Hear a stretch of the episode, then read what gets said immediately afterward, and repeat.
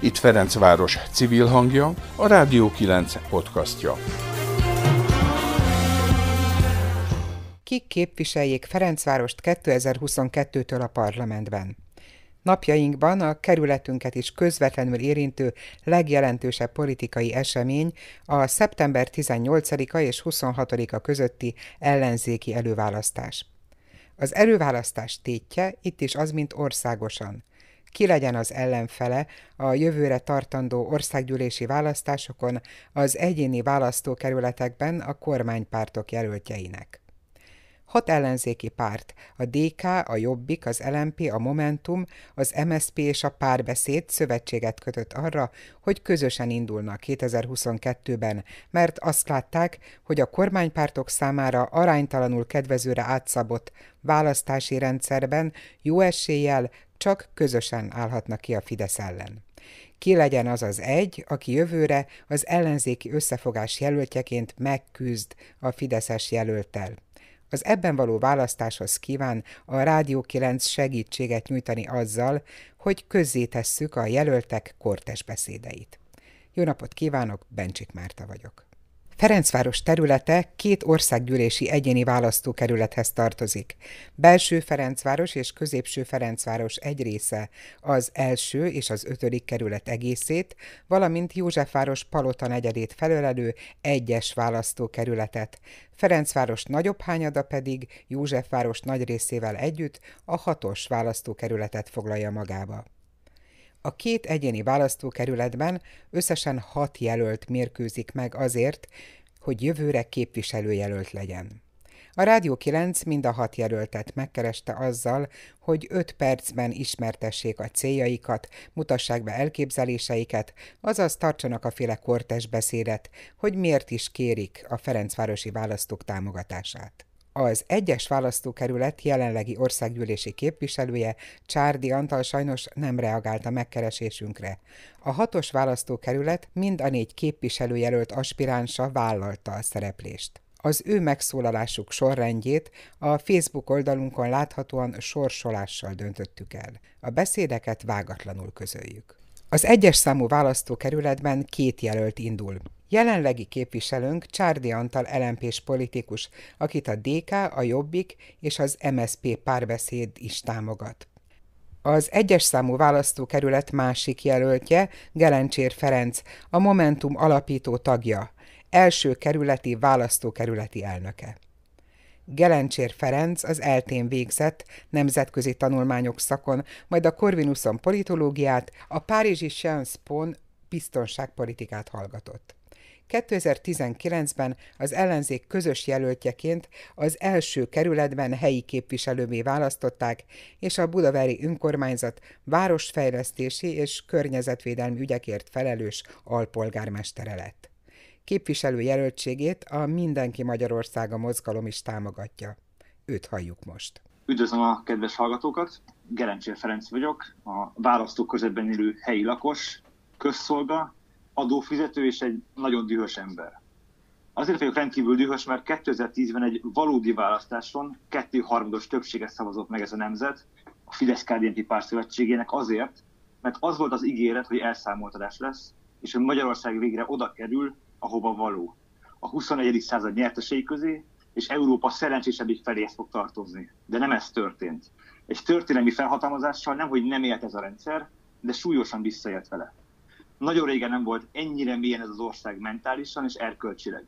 Engem a Calvin téren pultodás közben leköptek, az arcomba ordítva, hogy egy hazáruló vagyok, és hogy meg fognak verni. A saját apámmal nem tudok elkölteni vasárnapi ebédet békességben, mert a Fidesz olyan mély árkokat ásott, amelyek még a családi kötelékeket is képesek szétfeszíteni. Az ország egyik fele gyűlöli a másikat. Magyar esik magyarnak, generalizált nézeteltérések miatt. Nekem elegem van a gyűlölködésből. Ennek a nemzetnek végre békére van szüksége. Én egy olyan országban szeretnék élni, ahol az állam nem szól bele abba, hogy miben hiszek, hogy ki a szerelmem, és nem akarja eldönteni helyettem, hogy mitől leszek magyar. Egy olyan országért fogok dolgozni, ahol a lehetőség nem akkor adott, ha jó helyre születik az ember, hanem a lehetőség mindenki számára megvan, hogy megvalósítsa önmagát. Én a polgármesterként az elmúlt másfél évben 1,2 milliárd forintnyi hűtlenkezelési ügyet tártam fel megtettem a szükséges feljelentéseket, és bizonyos esetekben már a hatalom számára is kínos volt, amit tettek, ezért például a Széchenyi Bank teljes vezetőségét letartóztatták. Azt is látom, hogy hatházi Ákoson kívül ma nincs olyan parlamenti képviselő, aki ilyen vehemenciával ütni a korrupciót, pedig lenne mit. Én ezt a munkát szeretném folytatni a parlamentben is. Ezért amennyiben bizalmat szavaznak nekem a helyben élők, úgy kezdeményezni fogom a korrupció elleni ügyészség létrehozását, ezzel törvényi keretek között kivéve Folt Péter legfőbb ügyész kezéből a kérdést. Egy olyan országért fogok dolgozni, ahol nem az emberek vannak a közigazgatásért, hanem a közigazgatás van az emberekért. Mindent meg fogok tenni, hogy Magyarország az ész mintát alapul véve átálljon az e-közigazgatásra. Ha ezt megtennénk, nem kellene többé órákat várakozni a bürokrácia különböző irodáiban, például a kormányablakokban. Észtországban a hét minden napján, a nap minden órájában el lehet intézni bármilyen administratív teendőt online, kivéve a házasságkötést, a vállást és az ingatlanadásvételt ezzel az ország GDP-jének a 2%-át lehetne megsporolni, ez Magyarországra betítve 950 milliárd forint. Ez közel kétszer annyi pénz, mint amennyi a teljes magyar egészségügyből hiányzik. Az okos megoldásokon túl azonban elengedhetetlenek a zöld megoldások is. Ugyanis a zöld kérdés létkérdés. Azt látjuk, hogy ez a rendszer a jövő helyett a múltba, az emberek helyett a látványberuházásokba, és fák helyett betonba fektet, ezzel pedig gyakorlatilag bebetonozza a jövőnket. Én pár heti végigjártam egy hőkamerával a választókörzetet, és azt tapasztaltam, hogy a beton 57 fokos, ezzel egy időben a fák alatti területeken 30 fokkal hűvösebb volt. Egy, egészen, egy egészségesen fejlődő 4 méteres fa 6 kW hűtőenergiát képes adni, ez két felel, légkondicionálónak felel meg. El kell fogadni a tényt, hogyha nem zöldítünk, akkor meg fogunk főni. Ezért én képviselőként azért azon fog dolgozni, hogy minden négy a körzetbe tartozó kerület évente ki tudjon zöldíteni legalább egy teljes utcát. Nagyon fontos továbbá, hogy elérjük hogy végre ne az utcákat fűtsük. Számtalan nagyon régi épület van a 9. kerületben is, amely épületek energetikai szempontból nagyon-nagyon elmaradottak. Tehát a Momentum évente 100 ezer lakás energetikai korszerűsítését fogja támogatni, ez egy valódi zöld rezsicsökkentés lenne. És bár nem szigorúan véve ebbe a körzetbe tartozó probléma, de Ferencváros érinti a Fuden Egyetem kérdése. Nekem jártak ismerőseim a Fudána, és elmondásuk szerint bár valóban ideológia vezérelt, alapvetően egy, az oktatás színvonala jó volt az egyetemen. Én személy szerint jobban örülnék, hogyha a nyugati egyetemek nyitnának kampuszokat Magyarországon, például az Oxford, de azt is megértem, hogy a keleti nagyhatalmak szeretnék exportálni a felsőoktatásukat. Amivel nem értek egyet, az a lokáció. Van Pilis Csabán egy elhagyott egyetemi kampusz, ami korábban a Pázmány Péter Katolikus Egyetemnek adott otthont. Én úgy gondolom, nem a diákváros helyére kellene telepíteni a Fudánt, amennyiben Kínának valóban fontos ez a kérdés, úgy költözenek a Pilis Csabai kampuszra önerőből, a saját pénzükből, és ne a magyar adófizetők pénzén. Bízom benne, hogy az elhozottakkal önök is egyetértenek, és amennyiben igen, úgy kérem, támogassanak az előválasztáson. Köszönöm. Gerencsér Ferencet az egyes számú választókerület képviselő jelöltségre pályázó momentumos politikusát hallottuk.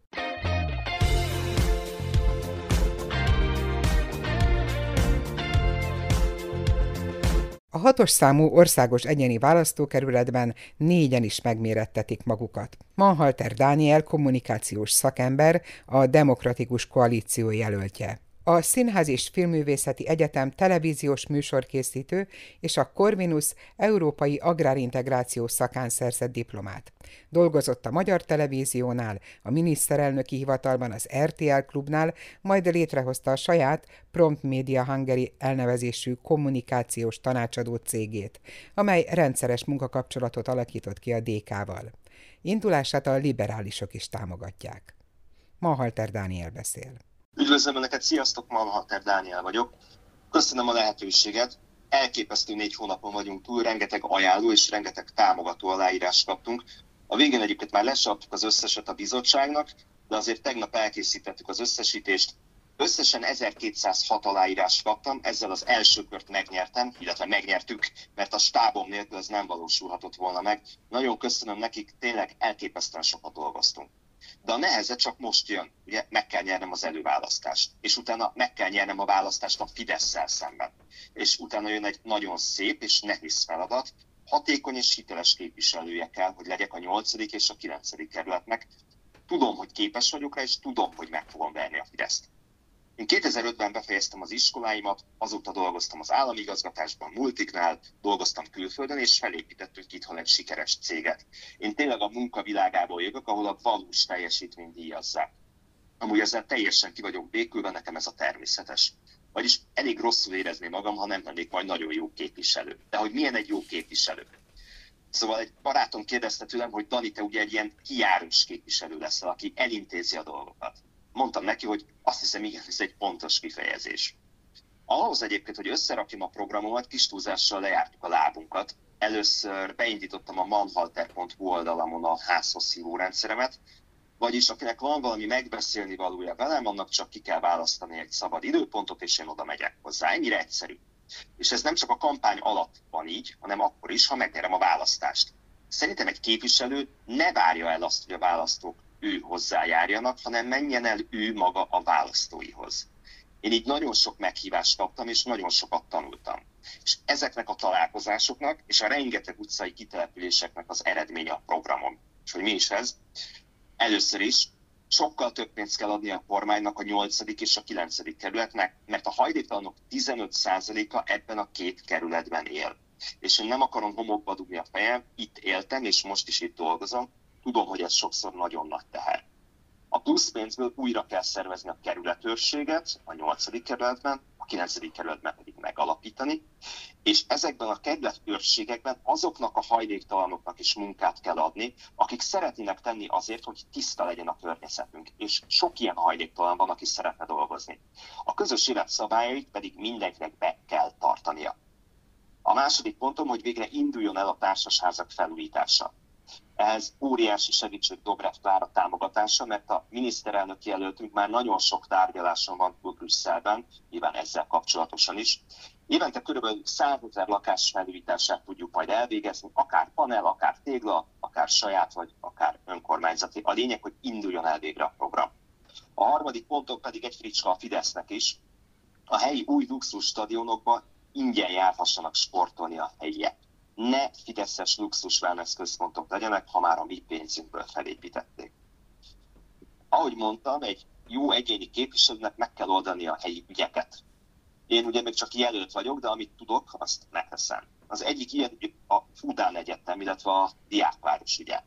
Minden jelölt társam szerintem nagyon helyesen, amit lehetett, megtett azért, hogy ez a borzalom ne épülhessen meg a kormány meg két naponta más mond, most éppen engedélyezne egy népszavazást, de azt nem lehet tudni, hogy az mikor lenne, és hogy az mire kötelezné a kormányt. Mindenkinek tudnia kell, a Fudára egyetlen egy biztos megoldás van, ez a kormányváltás. Vagyis ha a Fidesz le tudjuk győzni, akkor nem lesz Fudán Egyetem. Ezért is kell a kormányváltásért harcolni, itt a 9. kerületben is. A másik meg a József Attila lakótelepeneti kísérleti ügye, én ezt elképesztőnek tartom, hogy 2021-ben egyáltalán felmerülnek, hogy kivágnának 2000 fát egy útépítés miatt. Lenne másik megoldás, ez a mély alagút, ilyen egyébként Budapesten még nincs is. Szerintem egyébként meg legyen, és Ferencváros megérdemli ezt. És van egy sajnos nagyon régi, illetve most nagyon új ügy, ez az illatos úti talajszennyezés ügye. Baranyi Krisztina polgármesterét most csütörtökön mondta el, hogy a klórozott szénhidrogének koncentrációja megnőtt a talajvízben az illatos út környékén, ez pedig nagyon veszélyes lehet a helyiekre. Előzetes becslések szerint a kár elhárítása 15 milliárd forint körül lehet, és én mindenben fogom támogatni Ferencvárost, hogy megszerezzük ezt a pénzt. Pont erről fogok most egy sajtótájékoztatót is tartani. Szerintem egyébként ez a legfontosabb feladata egy képviselőnek. Minden lehetőséget és minden filért megszerezni a helyieknek. Nem véletlenül mondom, hogy én állandóan a miniszterelnök ajtaján fogok kopogtatni, mert én a helyieknek akarok megfelelni. Manhalter Dániel terveit hallották.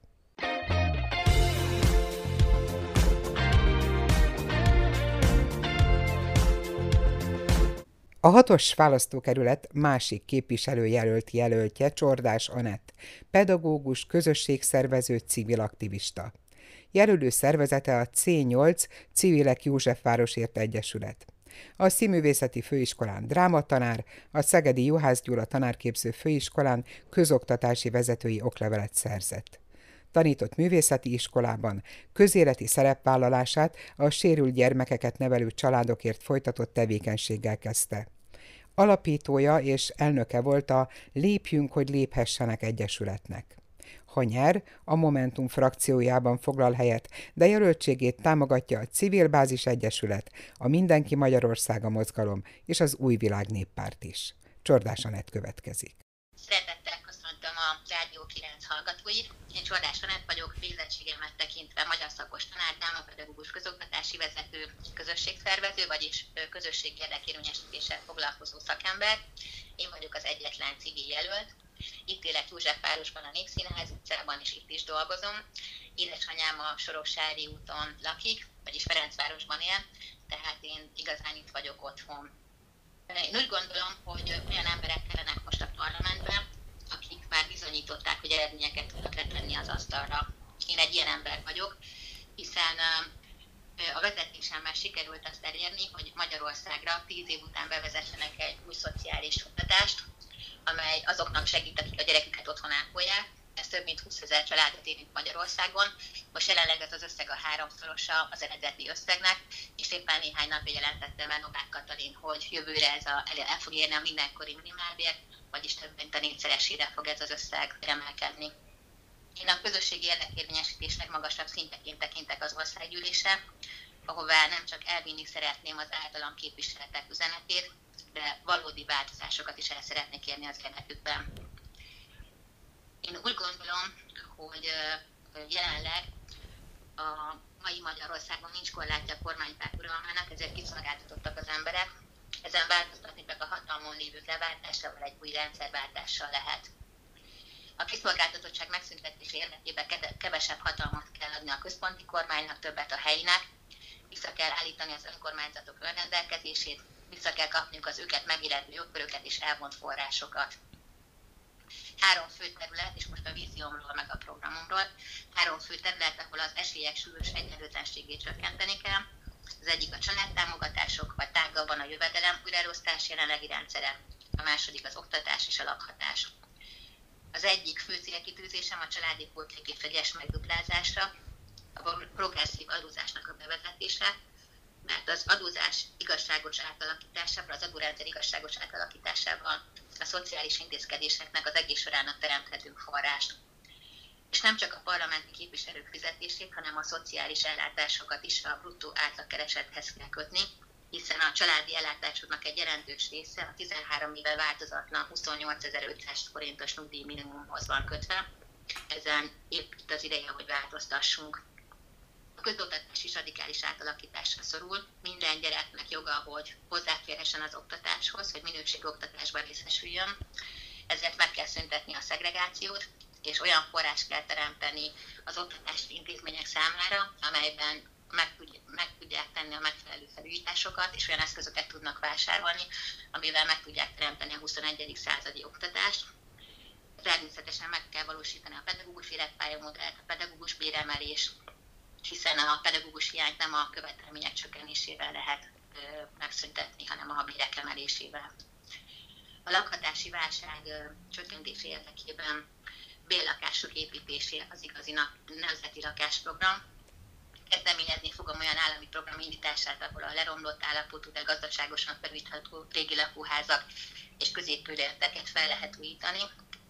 Bécsi mintára szükséges növelni a bérlakásállományt, állami támogatású önkormányzati bérlakásépítési programokra van szükség, és ez a Nemzeti Lakásprogram évi 4000 bérlakásnak az építése néhány éven keresztül. Kezdeményezni fogom szociális lakásügynökségek létrehozását, valamint azt is, hogy magasabb szinten helyre kell állítani a korábban országosan egységes lakásfenntartási támogatási rendszert. A hajléktalanság kérdése az itt egy igazán nagy probléma. Ennek a megoldása érdekében nem rendőri intézkedése, hanem lakásokra van szükség. A hajléktalanok helyzetén sok országba bevált elsőként lakhatási elv alapján kell segíteni. Kezdeményezni fogom kisméretű környezetet nem terhelő közösségi szállások és minigazonok kialakítását, valamint bővíteni szükséges a családok átmeneti otthonának hálózatát, és a hajléktalanságból történő kilépés segítő szociális munkát. Növelni kell a helyi zöld fejlesztéseket és a különböző közlekedési formák békés egymás mellett élését szolgáló megoldásokat, az élhetőbb környezetét, és akkor konkrétabban meg, meg szerintem kevés időm van. A kollégiumok építésébe összekapcsolódik a lakhatási válság elleni felépés. Én ragaszkodni fogok a diákváros eredeti koncepciójának a megvalósításához és a Fudán projekt teljes elvetéséhez. A kiserdőt teljes mértékben meg kell védeni, de ezt csak úgy kell megtenni, hogy a környezetében élő lakóknak sem az egészségállapota, sem a nyugalmi állapotát nem szabad veszélyeztetni. Csordás Anettet a C8 jelöltjét hallották.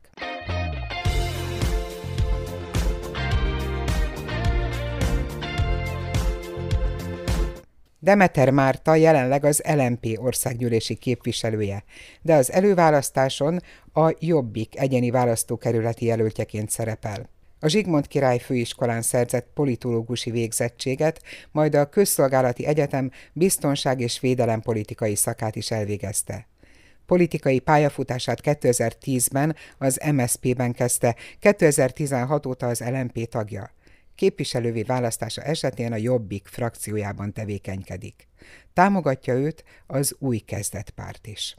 A Ferencvárosban élők többet érdemelnek a mai állapotnál, amit a jelenlegi kormány biztosít számukra, és ahhoz, hogy meg tudjuk valósítani a jólétnek az ígéretét a Ferencvárosiak számára, ahhoz 2022-ben kormányváltásra van szükség.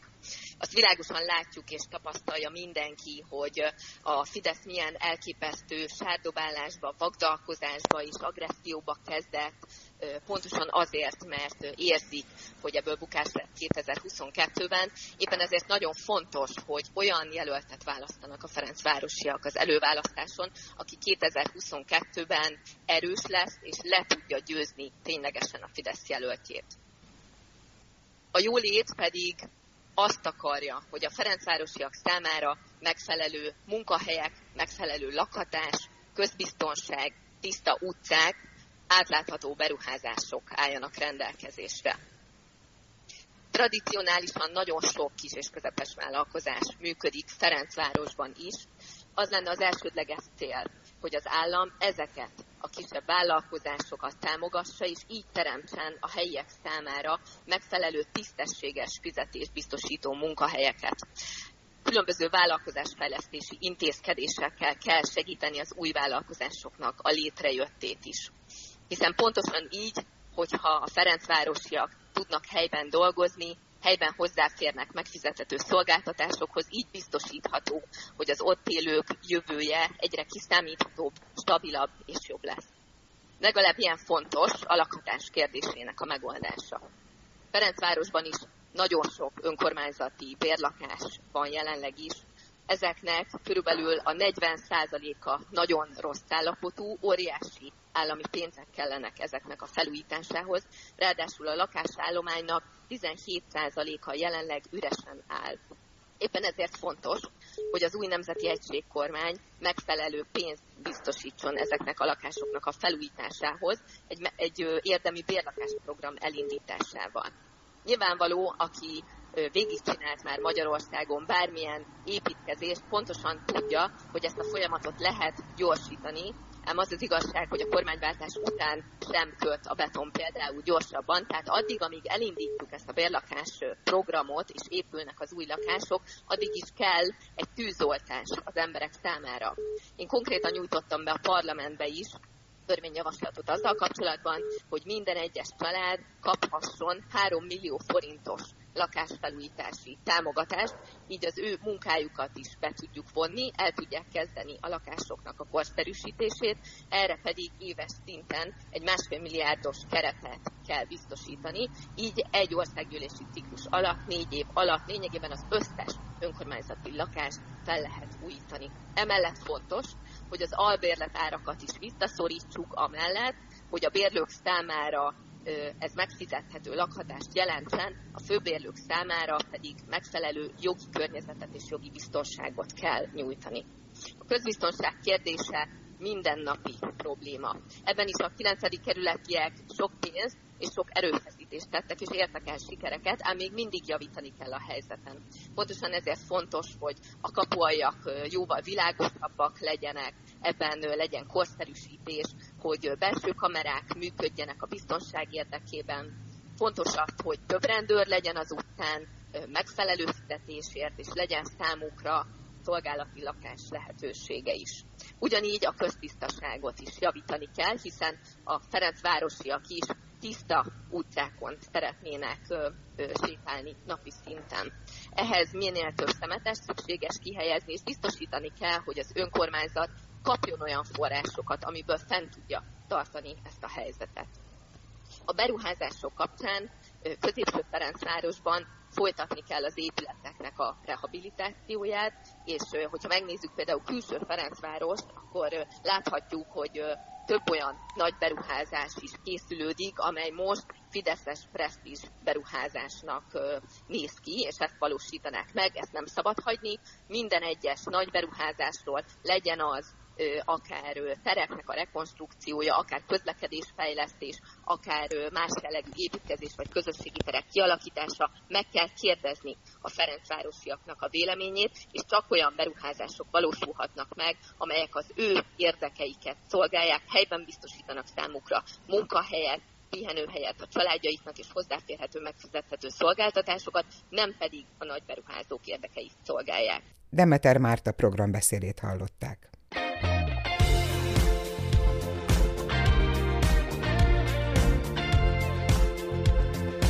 A hatos számú országos egyéni választókerületi előválasztás sorrendben utolsó megszólaló képviselőjelöltje Jámbor András, a Szikra mozgalom, illetve az MSP párbeszéd politikusa. Pártaktivistaként dolgozott az LMP-nél, majd a Lehet más a politika kettészakadása után az Együtt Párbeszéd Magyarországért formáció kommunikációs tábjában. Alapító főszerkesztője lett a Kettős Mérce című blogból országos online sajtóterméké növekedett mérce.hu baloldali hírportálnak. Újságírói pályafutása után 2019-től a főpolgármesteri hivatalban dolgozik társadalompolitikai referensként. Az ő prioritásai következnek. Először is üdvözlöm a Rádió 9 hallgatóit, és nagyon szépen köszönöm a saját nevemben és egyébként a többi jelölt nevében is ezt a meghívást.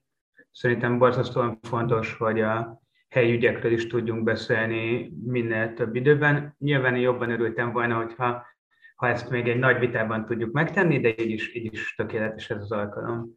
Én Jánbor András vagyok, 35 éves, két gyerek édesapja, itt élek a választókerületben, bár nem a Ferencvárosi, hanem a Józsefvárosi felében.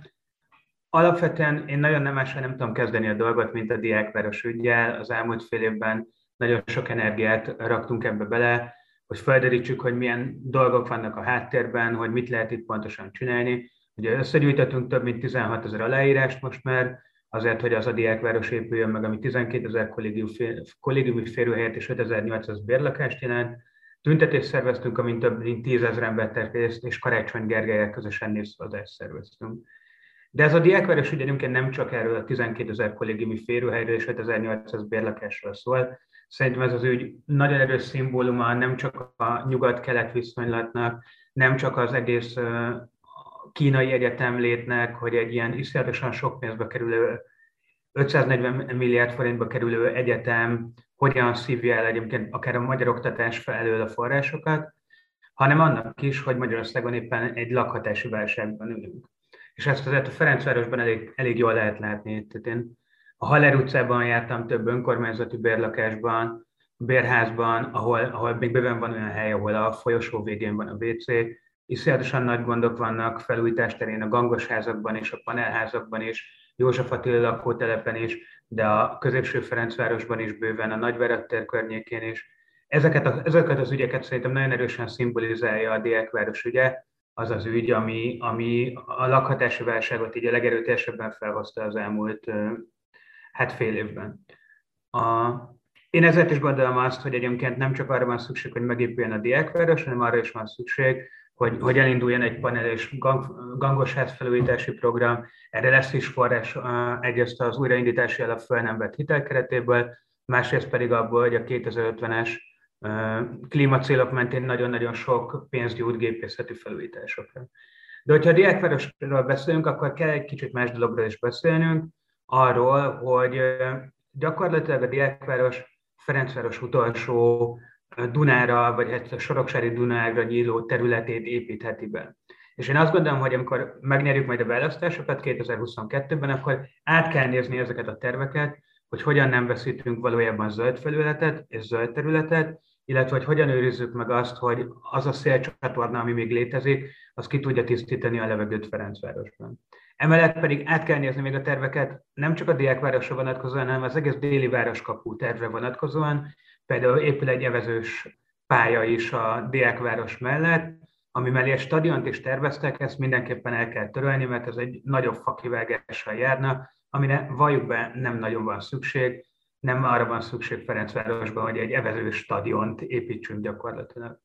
És ugyanitt, hogyha már fakivágások, akkor átövezhetünk a Galvani híd problematikájára is. A Kiserdő Fesztiválon múlt héten, illetve bármikor, amikor a József Attila lakótelep közelébe megy az ember, a választópolgárok rögtön ezzel a témával jönnek, és igazok is van. Itt én azt gondolom, hogy hogy abban szerencsénk van, hogy, hogy egy kapavágás nem történt ebben az ügyben, egy közbeszerzés nincsen kiírva, így újra tudjuk kezdeni azt a folyamatot, amit nem is újra kezdünk már, hogy nem történt meg konkrétan. Tehát ebben a folyamatban a kormány a két kerület lakóit, a József Attila lakótelepieket és a Becker telepieket úszította nagyjából egymásnak, ahelyett, hogy informált őket volna normálisan, megkérdezte volna a véleményüket, és ezek mentén döntött volna az ottani emberek életét a következő 20-30 évét, vagy akár még többet befolyásoló beruházásra. Én azt gondolom, hogy a kormányváltás után ezt az egész folyamatot előről kell kezdeni, és a lakosság véleményét bevonva kell ezeken a folyamatokon végigmennünk.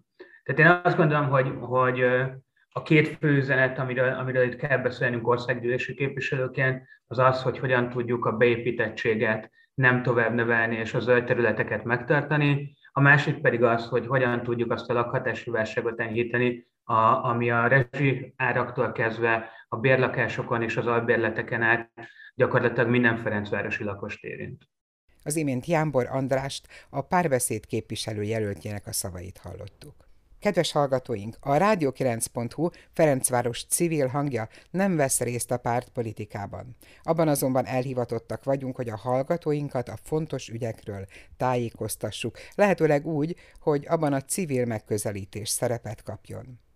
Most nem a civil szempontok érvényesítése miatt készítettük ezt a podcastot, hanem azért, mert úgy véljük, érdekeltek és felelősek vagyunk a következő évekért, a gyerekeink jövőjéért, és mint itt élők, itt dolgozók a kerületünkért. Az előválasztás szeptember 18-án szombaton indul, online és a sátrakban. A szavazási tudnivalókról és a pontos helyszínekről szeptember 16-án újabb podcasttal jelentkezünk. Ezt a podcastot Barna Erával, Nemesné Zingeredinával és Sarkadi Péterrel közösen készítettük. Együttműködő partnerünk a 9-ben az Életoldal és a Ferencvárosi Közösségi Alapítvány. Köszönöm a figyelmüket, Bencsik Mártát hallották. Ez volt a Rádió 9 podcastja. Bővebb információ honlapunkon, a radio9.hu-n és Facebook oldalunkon, ahol várjuk észrevételeiket.